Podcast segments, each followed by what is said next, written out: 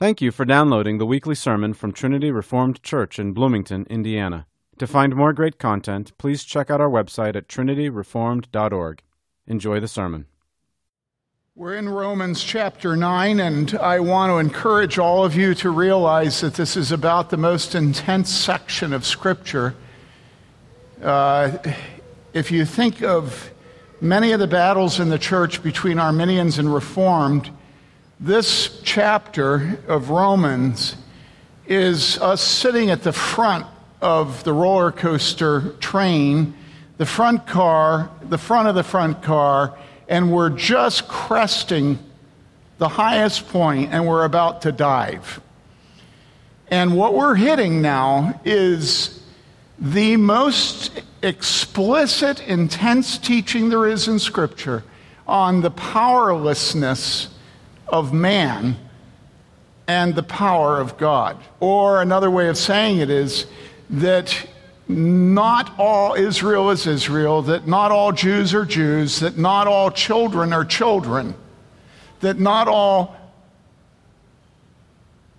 descendants are descendants. Okay? Okay? And the way we're approaching this issue is to go through the um, way we're approaching this issue is to go through the issue of the Jews as God's covenant people. And I want to, I want to encourage you, exhort you, command you. Let me, instead of encouraging, let me command you. You listen up. Charles Stanley always says it. Why can't I? Listen. If you've ever heard him preach, he's like, now listen. Martyn Lloyd-Jones always said, This is maybe the most important truth in all of Scripture, which was his way of saying, listen. And so I'm just going to say, listen, be teachable, submit to this teaching of God. Do not stiff arm it, okay? You're going to want to stiff arm it. Don't do that. And it's going to get worse before it gets better, okay? Romans 9 is intense. All right, let's hear the word of God as it's written for us in Romans chapter 9, verses 6 to 9. This is the word of God, it's eternally true. But it is not as though the word of God has failed, for they are not all Israel who are descended from Israel, nor are they all children, because they are Abraham's descendants. But through Isaac, your descendants will be named. That is, it is not the children of the flesh who are children of God, but the children of the promise are regarded as descendants. For this is the word of promise. At this time I will come, and Sarah shall have a son. This is the word of the Lord. Father, may the words of my mouth and the meditation of every heart be acceptable in thy sight, O Lord, our strength and our Redeemer. We pray in Jesus' name. Amen. The Apostle Paul has a difficult work before him, and he's already started the work back in chapter 2, near the beginning of his letter, where he wrote this. He said, For he is not a Jew who is one outwardly, nor is circumcision that which is outward in the flesh, but he is a Jew who is one inwardly, and circumcision is that which is of the heart by the Spirit, not by the letter and his praise is not from men, but from God. So, here back in chapter 2, the Apostle Paul began the work that he's taking on intensely in chapter 9. And this work is making a distinction between being an outward Jew and an inward Jew, making a decision between outward circumcision and inward circumcision.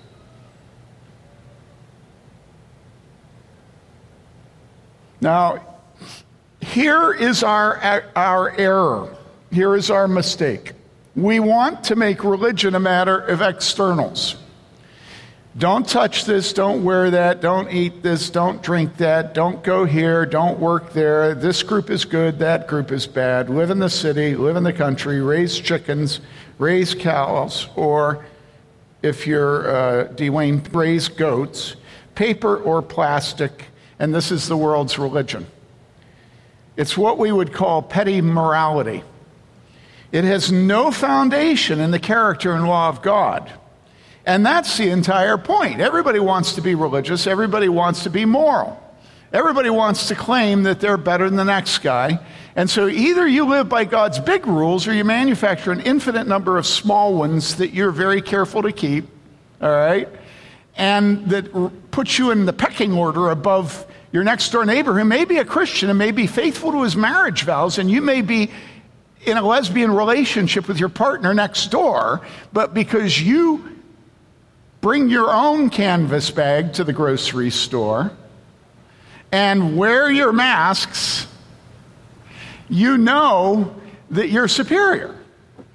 So we all want to do certain things that mark us physically as being superior to other people. And so the worldlings have an endless variety of petty rules that they keep that make them feel they're better. All right? And even roofers and sheetrockers have their, you know, all their rules that they keep that in their case they wouldn't say better people, they'd say make them men. Because for men, being a man is as good as you can get. You know?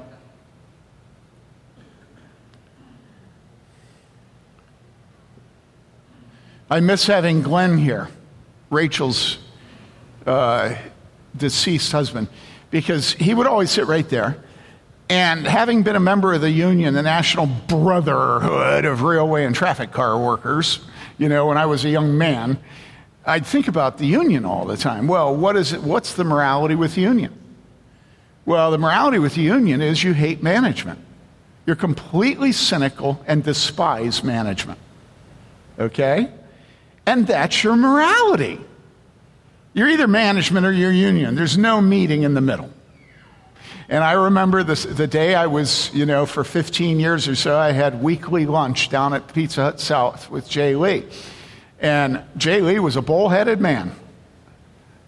And every single lunch, he improved me. He told me what I was doing wrong. Every single lunch for 15 years, every week. So you multiply it out. And the thing I was always doing wrong was actually my preaching. I, I, was doing everything else right, you'll be happy to know, but my preaching was awful. Well, he never said awful. He just said I, I didn't know what the people needed, right? And so I had his hard head hitting my hard head every week for 15 years. Okay? You all with me? And one day he told me that his roofers were union. And I had never known that. And the rest of that lunch, I could not stop giggling. I just, I, I, just kept laughing and laughing and laughing. Why? Well, just the idea of Jay sitting at a table with the union rep. I mean, it was like satisfying to me, you know, that Jay Lee had to plead with anybody. You know, Imagine your husband, strong willed, stiff necked, stubborn, and all of a sudden he is management and he has to deal with the union. You know, wouldn't that be like slightly encouraging? We all have our standards. We all have the things that we believe are the allegiances that make us good. Okay? You understand this. And they're very different. You know, women have different standards of being a good mother, good wife, good career woman. Men have different standards. They, vary by whether you're in the city in the country, they vary by what state you're in. All of us have these petty moralities, petty rules that we follow that sign to the people we care about that we're good people, right? Y'all with me? Now, the minute you become religious, the nature of these rules change, and that's one of the problems. If a roofer comes to faith, that roofer is immediately confronted with the fact that all of a sudden his moral system, what makes him good in church, is not necessarily what makes him good on the roof. Okay? And so they begin to have to work, you know, uh, through which trumps which does being a sheetrocker trump being a Christian or not, right? You with me? And so, for instance, union, unions are always Democrat. But you go to church and all of a sudden there's Republicans everywhere, you know? Right? And so you have to process these identity things and what makes you moral and immoral. You all with me? And when you go into the church, generally the big laws of God, his character and his laws, begin to be important to you. And so all of a sudden, instead of being important by showing the men that you can bet any, any woman, okay, that you're a real man, you know, you can get any woman you want. All of a sudden you come to church and they say, don't commit adultery. And you're like, wait a second, I have to give up my identity? You know, among men of a certain type, you know, betting a woman is the way that you prove you're superior. You all watch movies about this stuff all the time, so don't give me blank looks like you don't know what I'm talking about. Come on. And so you come into church, and all of a sudden the rules get a little bit heavier and more spiritual. And those rules are like no wine in communion or, or wine in communion. You know, those rules are uh, we don't baptize babies, we baptize babies. Those rules are, um, you know, don't, don't cut your hair and every one of you go out and get a denim skirt. Right? The rules are um, talk about what a godly husband you have because we submit to our men. Okay? and they're all still externals. I'm not saying there isn't any internal reality. I'm not saying there can't be spiritual motives for arguing every elders meeting for how many years that we should have wine and communion as David did. You know, his patron saint was Jude, you know, the hopeless cases, you know. For years, David would make motions that we'd have wine and communion, you know. Sure, it was, it was based in Scripture and had spiritual. You see, you come into the church, and all of a sudden, a lot of the things that distinguish between us and make some of us better than others is that we brag about how our husband's such a godly man, or we wear skirts, or and and and again, there's superficial morality. I'm not saying it's not good to baptize babies. But my point is, we continue to have our identity in things that are superficial, that are skin deep.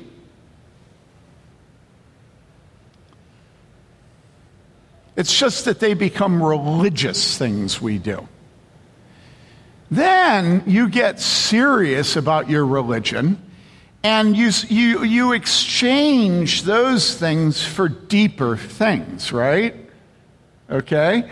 And those deeper things are uh, constantly, incessantly repeating the words grace and sovereign and covenant. And so at this point, what you do is you use the word covenant as if it's a lollipop that you, is such a delicacy in your, well, you know, you don't understand God's covenant you know, and we relish it. It's like a cream puff. Once you understand God's covenant, you know, then you're among the cognoscenti, those who are in the know. All right? But God is sovereign. Well, what about the providence of God? Now, I'm not making fun of the providence of God or God's covenants or God's sovereignty. What I'm saying is that the way we talk about Him and the way we act is superficial.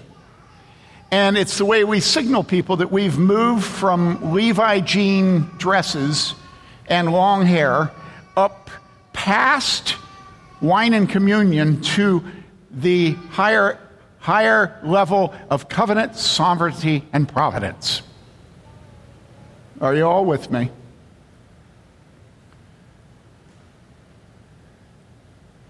And you're still stuck at the issue of superficial petty morality. Because the world is filled with reformed people who talk about providence and sovereignty and covenant. And by the way, if you want to know what covenant means, can I give you a hint? It just means contract. But you don't want to say contract in a church with Reformed people because they'll think that you've just cheapened it. And so always say covenant, don't ever say contract. But when you're trying to understand it, just think contract, okay? You know, it's kind of like in church, we don't ever say rebellion. We say he was contumacious, you know, and it just feels so much more spiritual to say somebody's contumacious than say he's a rebel, you know? And of course, that in itself is that superficial way that we establish our superiority to other people. We don't say rebellion, we say contumacious. All right. And so, as Reformed Christians, what we do is we talk about God's covenants and we say that God's covenants extend to the New Testament and that God's covenant promises extend to believers. All right? And we point to the Philippian jailer and what God said to the Philippian jailer through the Apostle Paul. He said, Believe on the Lord Jesus Christ, and thou shalt be saved, and thy house. And as we raise our children, we know we're not Jews, but we also know that God promises that He'll be a God to our children. In the New Testament, we know that, right? And so we say that we are rightly those who inherit the promises that God made to Abraham. And we think of God saying in Genesis 17 7 to Abraham, I will establish my covenant between me and you and your descendants after you. Did you hear me? I will establish my covenant between me and you and your descendants after you throughout their generations for an everlasting covenant to be God to you and to your descendants after you. And we say, Oh, thank you. I needed that because motherhood is hard. And somebody says, Oh, that's for the Old Testament. He's just talking about the land. And then we realize he said to the Philippian jailer, Believe on the Lord Jesus Christ, and thou shalt be saved, and thy house. And we say, no, no, no, it's not just the Old Testament, it's the New Testament too. All right? And that gives us comfort as we raise our children. Okay?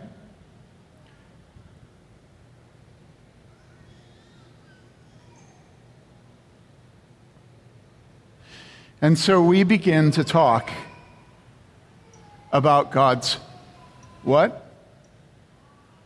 God's covenant. And we use that word assuring ourselves and our wives that our children will be saved, that they'll be regenerated, that they are God's. Now, at this point, some of you are Credo Baptists, and so you'll say, No, I don't say that. And this is, this is something I've had to say over and over again to you people. I'm not a Credo, I'm a Pedo. And I keep saying to you, Credo, you say this just as much as Pedos say it. You say, No, I don't. I don't just assume my children are saved. And I say, Okay, if your child dies, what do you want me to say at the funeral of your child? Well, say that, say that he's in heaven. And I say, On what basis? And you go, blah, blah, blah, blah, blah. Because you don't want to have to say what you're thinking, which is, well, God said he'd be a God to me and my family. You know? And of course, I don't make you acknowledge that because that would be ungentlemanly. And even though you don't think I am, I actually am a gentleman. okay? So don't you tell me that you don't claim God's promises for your children. You treat your children as if they belong to God, all of you.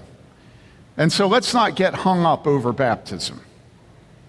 All of us in this church have our children pray when we pray. None of us say to our children, now listen, I want you to pray, but I don't want you, don't you close your eyes. You can close your eyes, but you can't close your eyes, you know. it's ridiculous, you know. We're not going around going, He loves God, not He loves God. He loves Him, not He loves Him, He loves Him, and then you're the one that doesn't. You know? We don't do that, do we?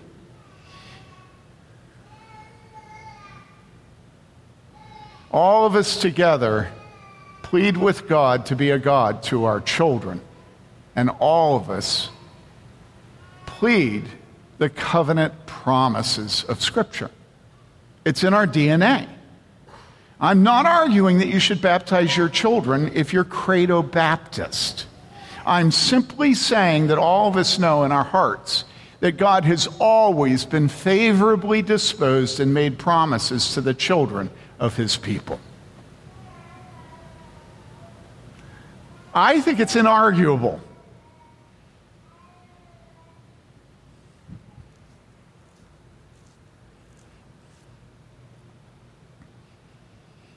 This is precisely the way the Jews were at the time of Jesus.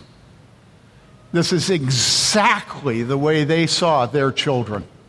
This is exactly the way they saw themselves.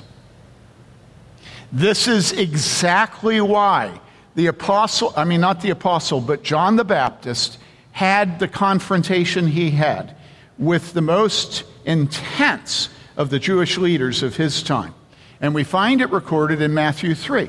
When he, John the Baptist, saw many of the Pharisees and Sadducees coming for baptism, he said to them, You brood of vipers, who warned you to flee from the wrath to come? Therefore, bear fruit in keeping with repentance. Now, he's a good shepherd and he knows what they're thinking immediately. And so he says immediately, and do not suppose that you can say to yourselves, We have Abraham for our father. you know, I mean, it's just perfect. For I say to you that from these stones God is able to raise up children to Abraham. The axe is already laid at the root of the trees. Therefore, every tree that does not bear good fruit is cut down and thrown in the fire. What is he saying about the axe? He's saying, Don't you tell me you're a Jew. Don't you tell me you're Israel. God can make Jews and Israelites out of these stones. The axe is at, it's at, it's at the trunk of the tree. And what he's saying is God's about to cut you Jews down, us, because he was a Jew. God's going to just cut, cut it off. You're not bearing fruit. Cut it down. Cut it down. He'd already given them a second and third chance through Jeremiah and Hosea and Micah and Nahum and Habakkuk. He'd, he'd, he'd fertilized the soil, he'd watered, he'd pruned, he'd done everything he could to Israel. Now, you don't want to say what God can and can't do. And it was not bearing fruit. And so John the Baptist comes along, and John the Baptist says, Produce fruit in keeping with repentance, because the axe is at the root. And don't you tell me that you're children of Abraham. God can make children of God make Jews, God make Israelites out of the stones on the ground. Okay, right? And so it shouldn't be hard at all for us to translate that to us.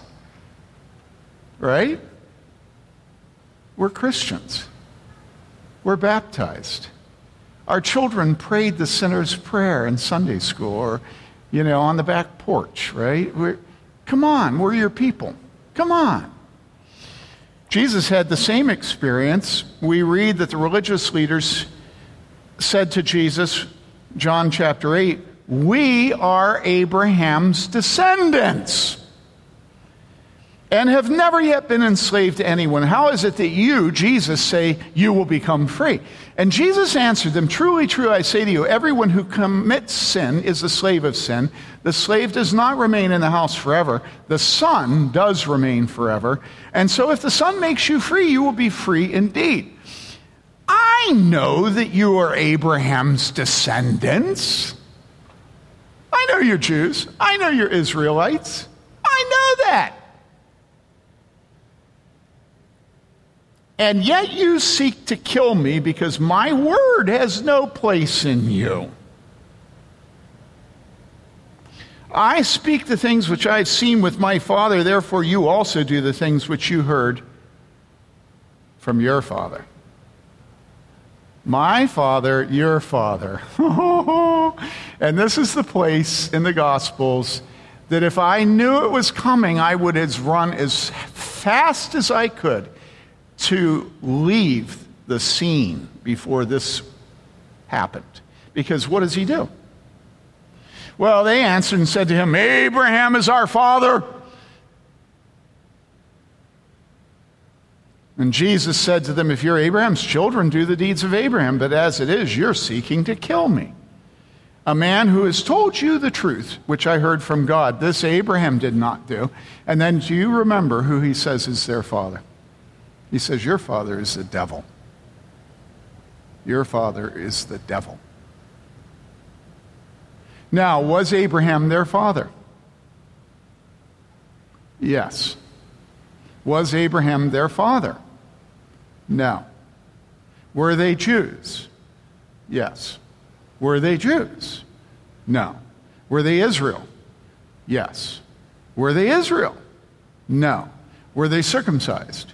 Yes. Were they circumcised? No. Are you baptized? Yes. Are you baptized? No.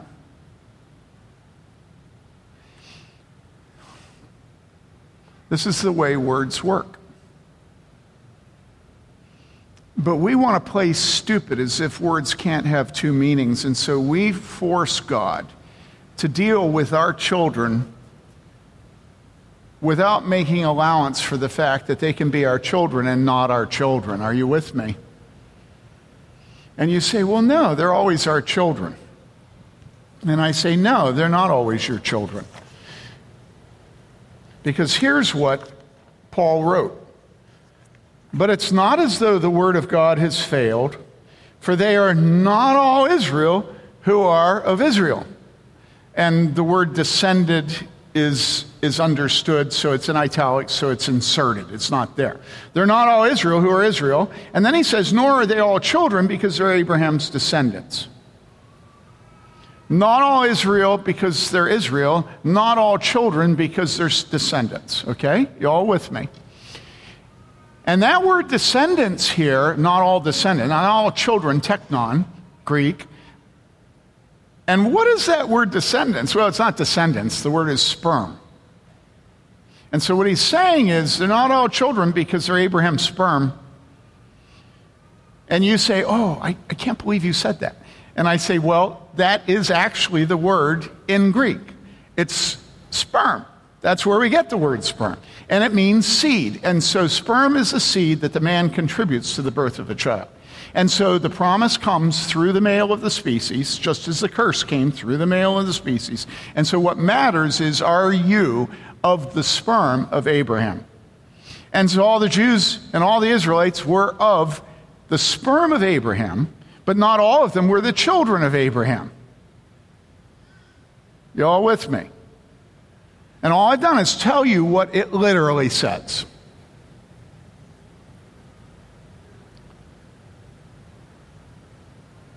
Now, what was going on that he said these things? Because you know that he didn't say these things because he thought it would be so encouraging to the mothers in the audience right? No mother wants to hear that not all your children are your children, right? No mother wants to hear that, right? Right? I mean, come on. Can I get a yes from any woman here who's a mother? Okay, thank you. Thank you. so, why is the Apostle Paul saying it? Well, you have the answer in the first beginning of this text. He says, But it's not as though the Word of God has failed. And so the reason he's saying this is he's being accused of having caused the Word of God to fail. In what way did the Word of God fail? Well, God promised to Abraham that he would be an everlasting covenant and that it would extend to every to a thousand generations. Okay? And what's going on in the church is that the Jews killed their Messiah, and now it's, the church is being filled with Gentiles. And so it's evident to everybody that somehow God has moved on. Either that or the Apostle Paul and the whole church thing is contradicting the promises of God, the Word of God. And he says, no, actually, it's not as though the Word. So, what does he have to do? Well, what he has to do is he has to establish that it has always been part of God's covenant that not all Israel is Israel, that not all Jews are Jews, that not all the circumcised are circumcised. And how do you think that he's going to prove that? It's not sufficient for him to say what's going on in the church. They all see it. You know, they're all sitting there looking and saying, Who are all these Johnny come latelys here? You know, they haven't had to do the things we had to do. We're charter members. We're the ones that gave the money that built this church. you know. oh my goodness. And who do these people think they are? They flounce in here like they belong, and they haven't given the money. You know? They weren't here at the beginning, you know. Their father isn't Abraham, you know. They haven't been, they haven't been circumcised, you know. So, uh, where does the word, uh, where does the expression Johnny come lately come from, right? You've all heard it, right? But you've never really thought about it, right? I had never really thought about it until there was this dude in my, this older man in my, in one of my churches up in Wisconsin. And we started having new people come to the Lord, you know?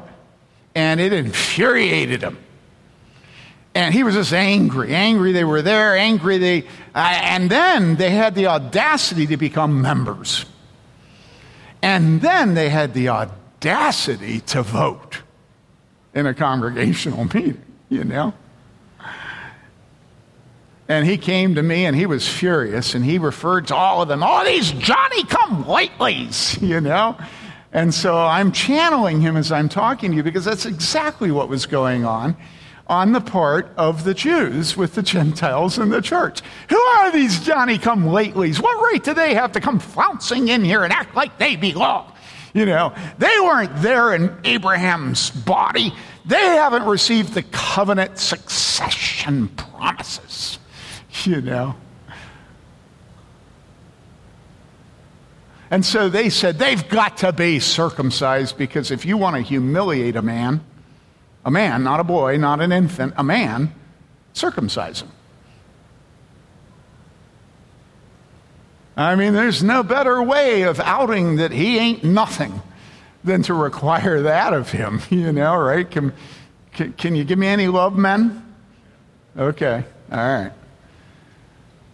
Think about this. It wasn't masks. They're humiliating. It was circumcision. And all the Jews were saying, nope, nope, nope, you have to become a Jew. You got to be circumcised because, of course, that's how proselytes actually became Jews. Is the final step was they were circumcised. And they say if this doesn't happen, then uh, God's word has failed. Are you all with me? And so the Apostle Paul says, no, it's not like God's word has failed. And then he says, For they are not all Israel who are from Israel, nor are they all children because they're Abraham's sperm. Okay?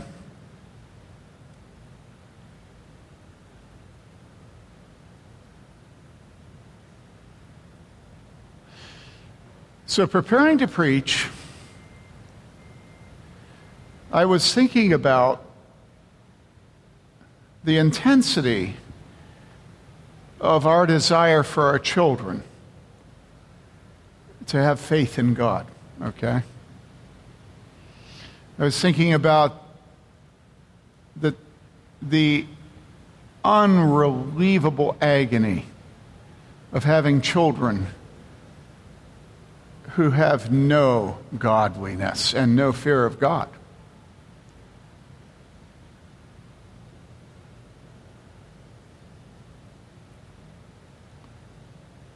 In other words, I was thinking of how intensely, on a personal level, a familial level, this controversy works out.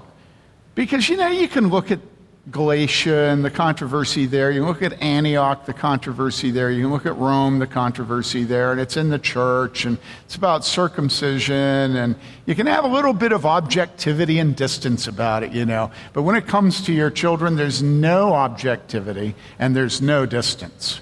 Because mothers will look at every single action of their children and ask herself, is God working in him? Is God working in her?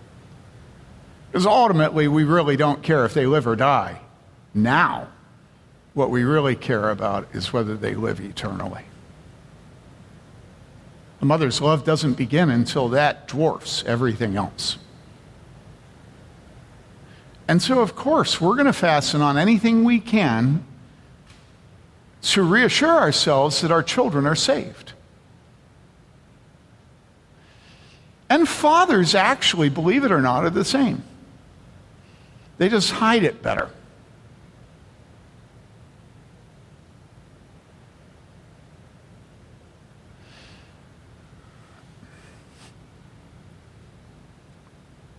And so, this is a hard truth. Yes, God has made covenant promises. Yes, those promises are to a thousand generations. No, his word does not fail. But not all Israel is Israel. Not all Jews are Jews. Not all circumcision is circumcision. And not all baptism is baptism.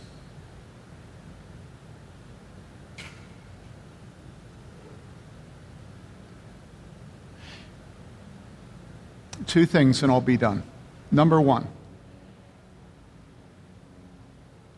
after many years of being a pastor, working with elders, I can tell you there are two kinds of people in church. There are those who just decide to heck with it. They'll keep coming, they'll keep being members, they'll keep claiming they're Christians. But they give up on God and they make their family absolute.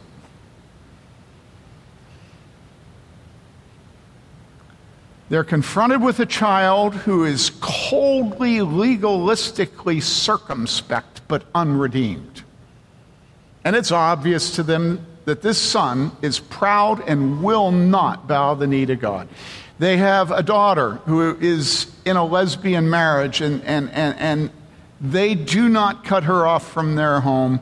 They have a son who defies God, and they continue to let him live at home. They have a child who's into heroin. They have a son who's 40 and commits adultery again and again. They have an idolater who lives for money. I don't care what the sin is. It can be a clean sin, it can be a dirty public sin. But they see their child for who their child is, and they blur the distinctions. And they act as if the child is a Christian. That's one kind of parent. That's most parents. They choose their children and their blood over God. And they live hypocritically. They know the truth, but they lie about it. They act as if it isn't the truth. They try to blur it. They get angry if anybody brings it up. They don't talk about their children. There's another kind of parent, and that parent, when they have a child that comes to them, as we had in, a, in one of our elders' families recently, and says, I'm sorry, Pop, but I don't believe. And that father cries. He cries with his wife. He pleads with the son. He does everything he can with that son. And after a couple of weeks, he goes to his son and he says, All right, I'm sorry, but you have chosen. And so you now must leave my home. And he dignifies the condition of his son's soul with a commensurate discipline. And what that father is saying to that son is the fatherhood of God trumps my fatherhood. Okay? I am a son of God before I am a father to a reprobate. And I can't have both. I can't be your father and God's son. And so I'm sorry. I love you. You're my son and you are not my son.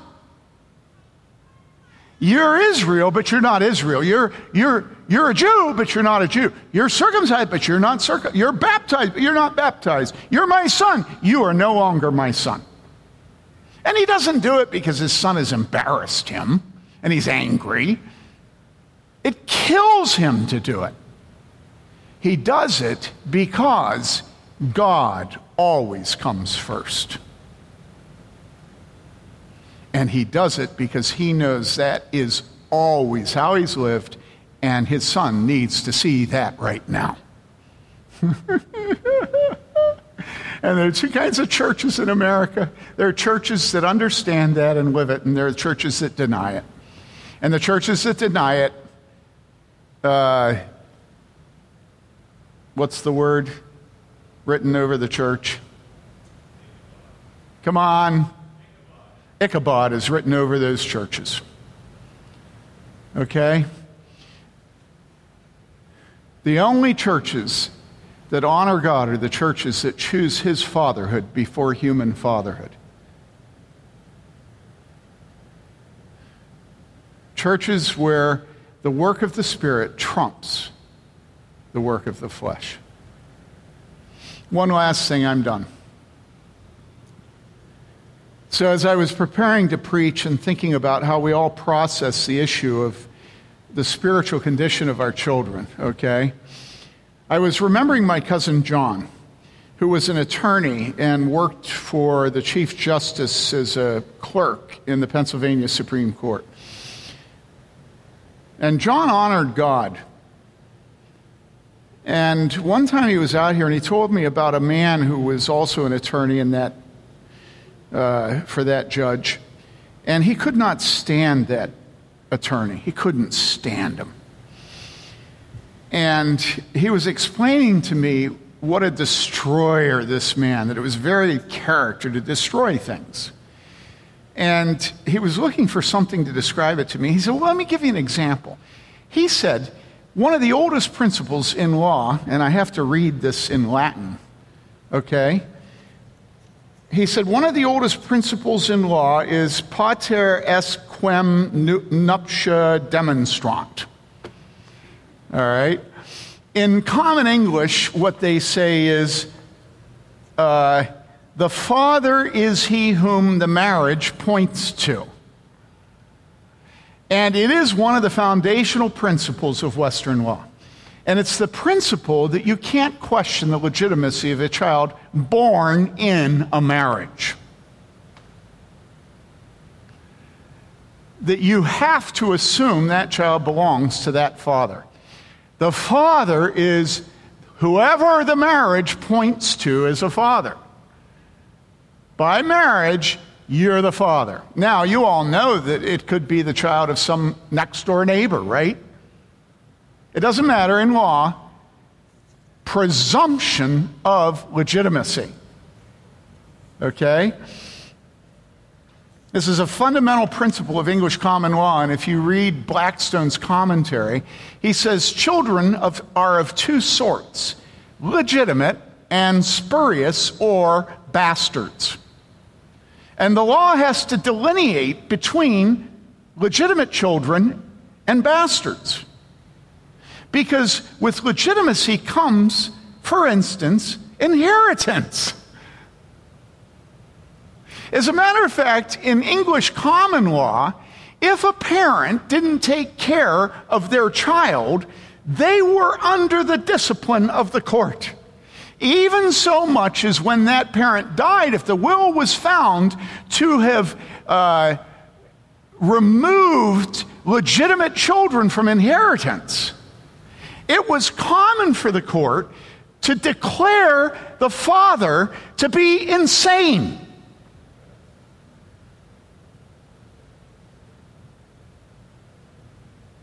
Isn't that weird? The one who, and I read a bunch of Blackstone, the one who brings life to a human being has an obligation until death to take good care of that child. And so there's a presumption of legitimacy. Now, does that mean that every child born in a marriage is legitimate? And the answer is what? Yes! It's a foundational principle of law. And no, there's a lot of adultery. Now, how does that work? It works the same way you as children and you as parents work in a church. Your children are children of the covenant, and we give them the benefit of discipline because they're in the covenant, because they've been baptized, dedicated, because they have been among us from the time they were born. Does that mean that they're all Christians? Well, you could understand me saying, hold on, don't get upset. You could understand me saying, well, in a certain sense, yes, but no. You all with me? No fighting over this.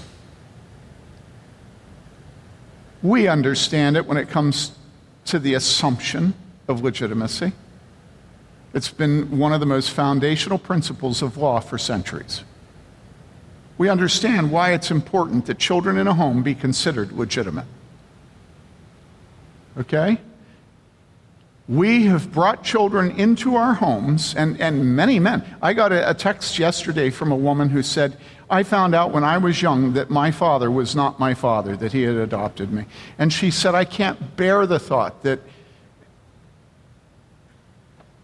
I can't bear the thought that your brother was not my father. Okay, I'm getting personal here. And she said, Now I have a child. And she, well, and she said, I don't want this child to think that her father is not her father. Because this child loves her father, but he's not her father. Are you all with me? You understand what I'm trying to say? Well, of course he's her father. But is he her father's seed? Well, no. Listen, all through our lives, we have fathers who are not our fathers. And we have children who are not our children. And sometimes those children are blood related to us, and sometimes they're not. Sometimes it's because of adoption. Sometimes it's because they defy our Father, and they're fully our blood. And we say to them, I belong to God, you do not and you are no longer my son's son. You're a son, but you're not my son's son. Okay? We'll come back to this again. Let's close worship if the band could come.